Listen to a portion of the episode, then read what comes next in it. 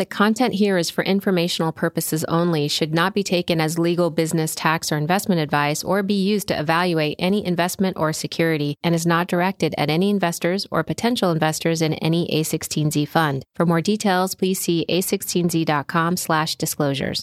Hi, welcome to the A16Z podcast. I'm Zoran. Today's episode is about a practical application of crypto, namely the way it can tokenize fandom.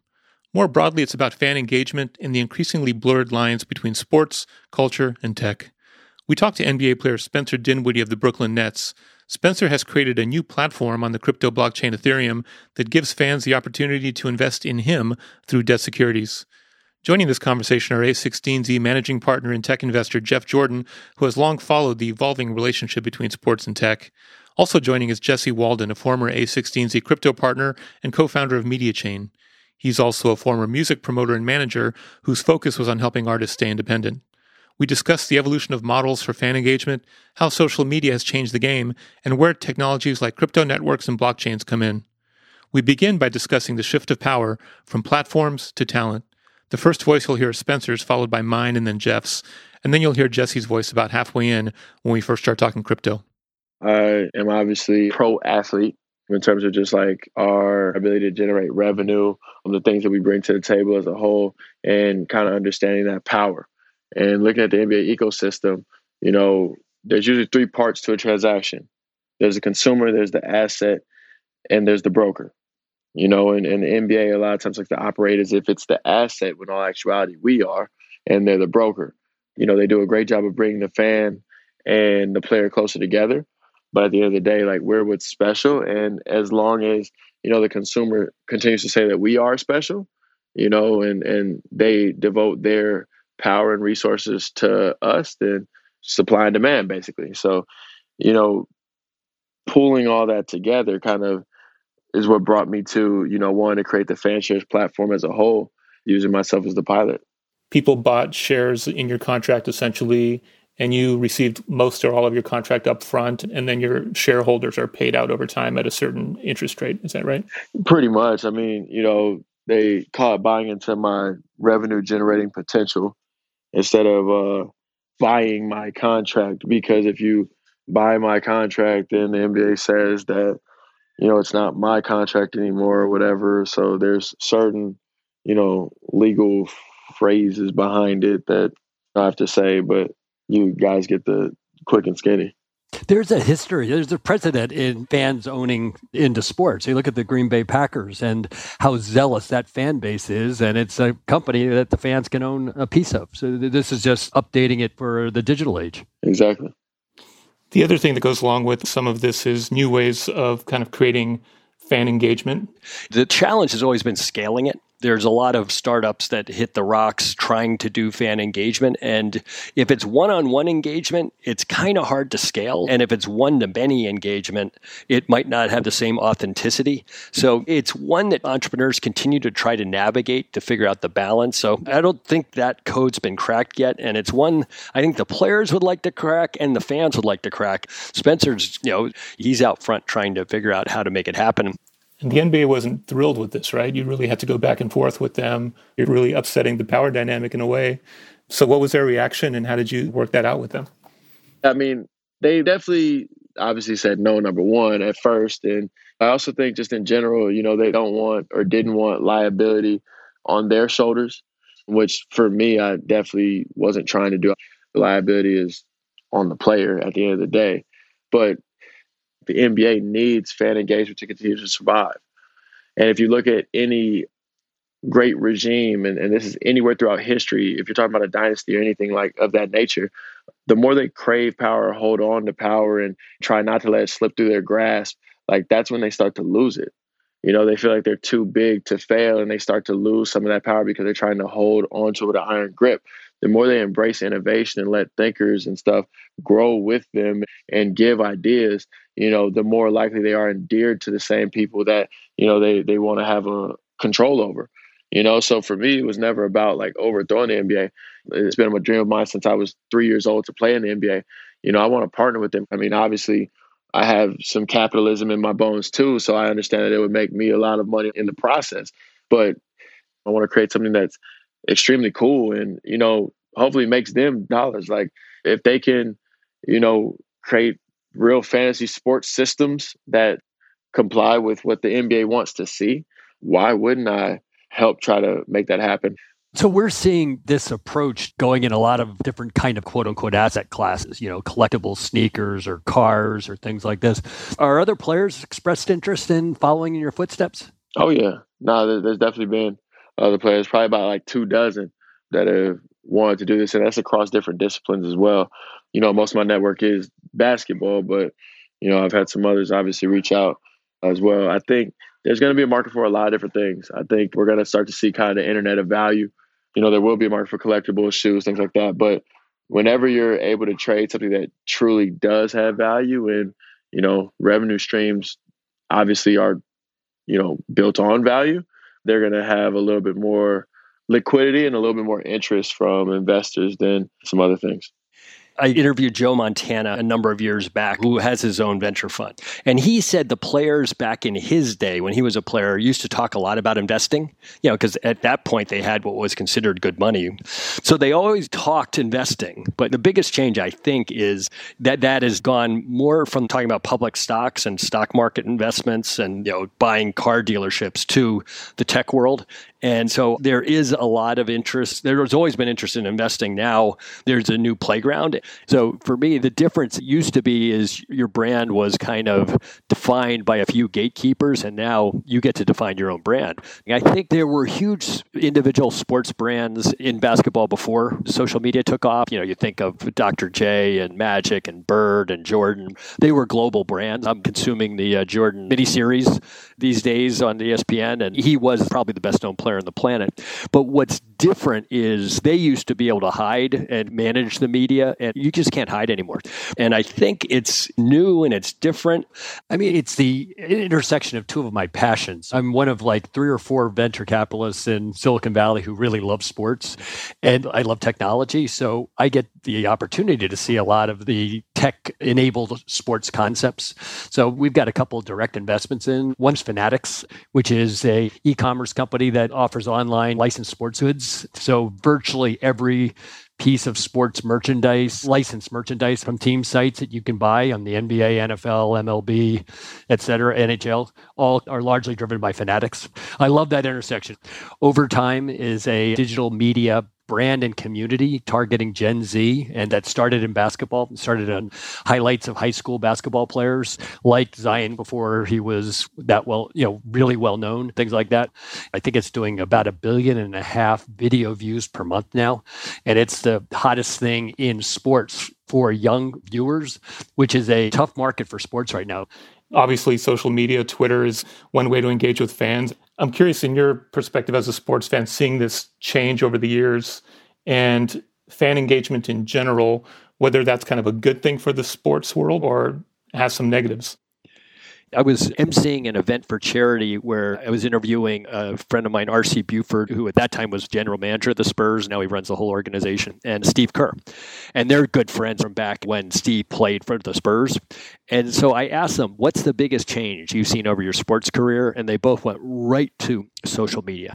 And it's just kind of like both as a, uh, the players, it's both empowerment and a huge distraction because you know it used to be you know all they had to worry about you know when Steve was playing was what the local beat writer wrote.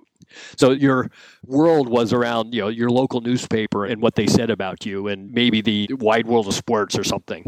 And now it is a constant barrage of incoming and outgoing that takes a huge amount of management.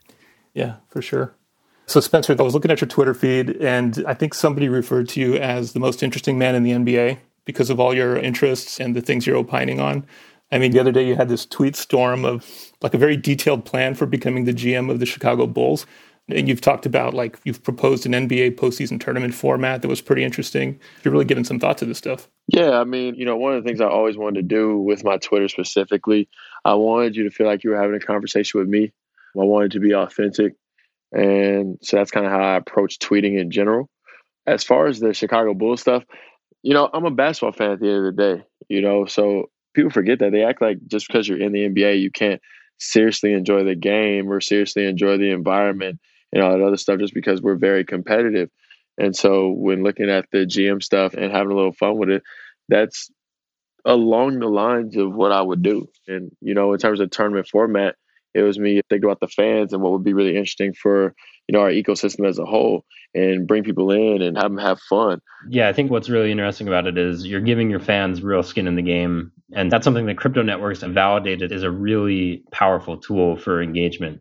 Because, you know, if you go on Twitter and you look up the Bitcoin hashtag, you'll see a sort of like an army of people defending the narrative of Bitcoin and sort of advocating or evangelizing it because they own a piece of the network. The way crypto networks work, a network like Bitcoin is both owned and operated by the community members as opposed to a company. And when I say community, I mean literally anyone anywhere in the world can download, you know, open source code, run it on their machine and join the network and earn for doing that. And similarly, the intent is very much to allow any fan, anyone in your community to sort of have a real stake, a real ownership stake in you and sort of your network. And to your points earlier, the fact that you're giving fans an opportunity to participate in fandom in this new way is a really exciting way to generate engagement at a time when the league and you know players need it most. I think the fact that you're doing it on Ethereum makes it all the more interesting because there's some precedent for this type of financial instrument. I think David Bowie in the 80s or thereabouts, maybe it was a little bit later, but he created this thing called the Bowie Bond, which was similarly tied to how his music performed in the market. But you know that was done in sort of a legacy way. It was done, you know, using paper contracts, and now there's this sort of new toolkit that I think makes it a lot easier for anyone to sort of do launch a similar instrument. So, I guess what about Ethereum sort of caught your attention, and what would you say is the like key advantage to using it to do what you're doing? I mean, obviously, to do this, you need a smart contract. So, Ethereum having the most robust ecosystem in terms of smart contracts, along with having the most wallets, uh, why we chose, you know, Ethereum. Just the infrastructure is at a different level, but you know, we're not beholden to any chain, and you know, as we scale, we'll continue to remain flexible. If you know, Ethereum 2.0 or Polkadot or Tezos or any of the smart contract platforms that are out now or coming out prove to be the better solution long term, then that's where we'll go. Yeah, and I think one other thing that's interesting about smart contract platforms in general, not only Ethereum, is that essentially like turn all the legal stuff surrounding, you know, financial instruments into code. And so I think one implication of that is in the same way that you know media became digital and could then move sort of all over the world you know at a fraction of the cost and instantly i think you can start to do the same thing for value. And so i guess i wonder if you agree with that sentiment and sort of the benefits of tokenization versus you know creating traditional shares. No definitely. I mean that's kind of one of the reasons why we're doing this and the manner that we're doing this. We are looking at kind of where it scales and we're kind of trying to future proof ourselves in a sense. Like we could have walked this back on the tech side a little bit if we really wanted to, but we decided to start to show people where we are and where we can go. So, you know, that's one of the reasons why we're using tokenization. And like I said, with the trading aspect, kind of quote unquote real fantasy sports, you know, it's going to be a lot more seamless to be able to do that, having tokens popping around than trying to list on NASDAQ or something like that we are seeing, we sometimes internally call it weird finance, where people are trying to fractionalize interest in all kinds of assets, you know, collectible cars, collectible sneakers, artwork. And there are a whole bunch of energy right now around that in the startup world. Now, the interesting thing is, will these assets appreciate at the rate people hope they do? Some academic studies suggest that actually they're more about personal fulfillment and, you know, scratching an itch than necessarily investment returns. You know, it's almost self-expression. Look at the painting. Look at my Picasso in the house. Now, sometimes they do appreciate over time, but sometimes they go the other way. I don't know if it makes sense for the bonds you're putting out, but in general, just this idea of tokenizing things, tokenizing products, tokenizing, you know, creative works. There's sort of a whole design space you can explore here. And because you can sort of program the way that value flows in these marketplaces, there's potentially ways to generate new forms of revenue or new revenue streams, you know, for the talent in the marketplace. So one example of that is there's this project called Uniswap, and they tokenized a pair of socks. It was like, you know, some startup swag. But what was interesting is they created this marketplace where those socks were tokenized and you could trade them in this liquid market. So there's limited supply. The price, you know, went up and down based on demand. But each time folks transacted in that market, a secondary a fee was taken and that fee went back to the company to demonstrate, hey, look, this is a new way that creators can make money off of their work. And doing something like that, say in like, you know, the physical retail world would be almost impossible because how would you set up a dynamically priced you know market in the first place and how would you capture a, a bit of the secondary exchange of those socks right so that seems like a pretty cool example of the fact that smart contracts give you this flexibility you know to design new ways for value to flow. And to your point revenue is built on value. Now there's a new way to distribute it. And you know i think your bond makes a good example of how you can start to play around with that. Well thousand percent and then you know some of that that you're kind of talking about is baked into the secret sauce of how Fanshares is going to operate as a whole and some of the value proposition of guys coming on board that we're going to kind of explain to the market. One thing I was curious about is if you could speak to a little bit sort of what the details are of the bond like how does it engage your fans directly and how do you think about that i mean obviously uh, some of this stuff i'm not really allowed to speak about in terms of just like SEC rules. But in general, I mean, you offer a special experiential return in association with being a token holder. And, you know, obviously being able to engage in trading once that stuff starts to come alive and you have certain liquidity, et cetera, et cetera, are all things that, you know, fans will be able to enjoy in addition to returns as well, you know, based upon my ability to play this game. Spencer, what happens if the season gets canceled? Do you still get paid and does the contract still then pay out? Does your syndication continue? Yeah, so and that's one of the things I think not being 1000% liable to the league does for the type of bond and talking about revenue streams, the bond still goes on. In terms of the league, it remains to be seen what exactly which route they're going to take. The doomsday version or the force majeure or whatever you lose about 20% of the salary of the year that you're currently in.